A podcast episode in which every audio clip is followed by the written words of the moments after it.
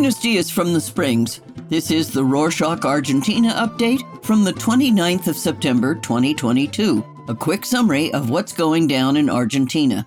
It seems that this was the week of strikes in Argentina, with people demonstrating against different controversies, both political and environmental. First, the government awarded tenders to explore for oil in the country's waters to 13 companies, unleashing conflicts, mainly in the coastal city of Mar del Plata.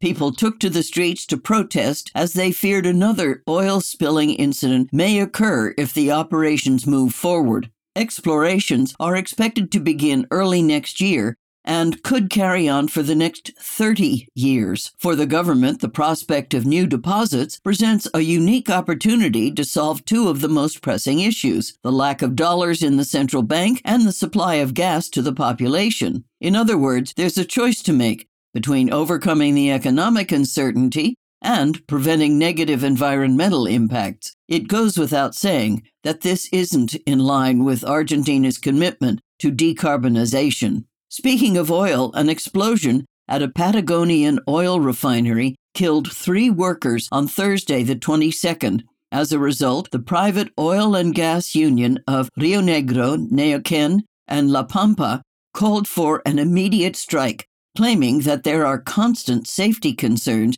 that are not being addressed. While this particular tragedy took place in Neuquén, the three provinces are home to several refineries and well versed in the risks that come with that. After the accident, the Neuquén provincial government told the press that its energy, mining, and fossil fuel department had intervened, while adding that the operative and safety regimes are monitored by the national government's energy secretariat. Oh, another strike was that of port workers. After a five month trip, Argentina Navy's training vessel, ARA Libertad, was held off Buenos Aires for several hours due to a union strike. It was not until the Labor Ministry issued a mandatory conciliation warrant that the Libertad and its crew of more than 300 could go back home. On the vessel's 50th training voyage, the Fragata Libertad traveled 22,000 nautical miles and made some stops in Brazil, Mexico, Cuba, the United States, Ireland, France, Spain, and more. As we said at the beginning, this was the week of strikes, and the next one involved airport workers.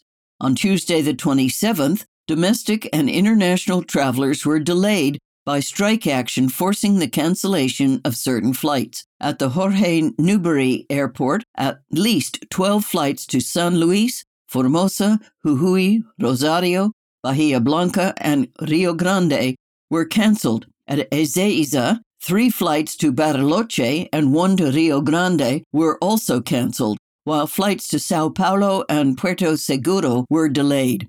Labor conflicts resulted in the closing of all three tire manufacturing plants nationwide. Bridgestone, for example, announced the temporary closure of its operations in Argentina as it continues to have negotiation with unions that are apparently going nowhere.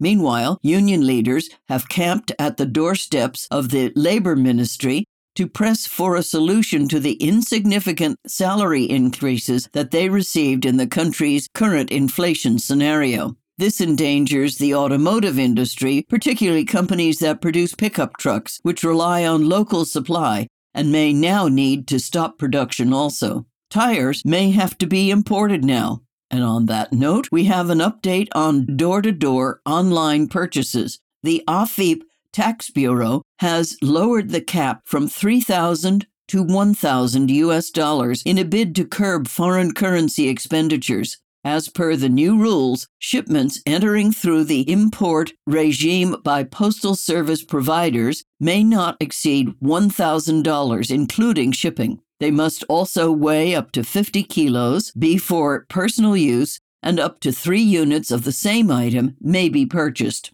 While these purchases may drain the reserves of the central bank, foreign tourists have left 850 million US dollars in Argentina during the recent winter recess. The local government said 4.5 million visitors had entered the country through all border crossings, and at least 2 million of them were leisure travelers. Tourist arrivals in the last two months reached around 70% of pre pandemic numbers, so the industry has not fully recovered. As per this year's visitors, two thirds came from neighboring countries. Brazilians, Uruguayans, and U.S. nationals were the ones who contributed the most foreign currency to Argentina's economy. Speaking of Uruguayans, authorities in the country's western border have expressed concern over how consumers are doing their shopping across the border. Basically, the parallel exchange rate between the Argentine peso and the US dollar is rendering Uruguayan businesses unprofitable since prices are so much cheaper a few kilometers into Argentina. Currently, the Uruguayan government is considering offering residents of cities bordering Argentina special discounts or cash backs through their national bank's app. What no one will be able to get in Argentina anymore is the nationally produced Sputnik V COVID 19 vaccine. The Argentine laboratory manufacturing Russia's vaccine announced last week that production will end. The deal, which had been signed in February 2021, was over after more than 9 million doses had been delivered. Now, the lab will be making other types of vaccines with other platforms, both for coronavirus and for other diseases such as flu, HPV, and varicella. Regarding COVID 19, there are almost no restrictions left.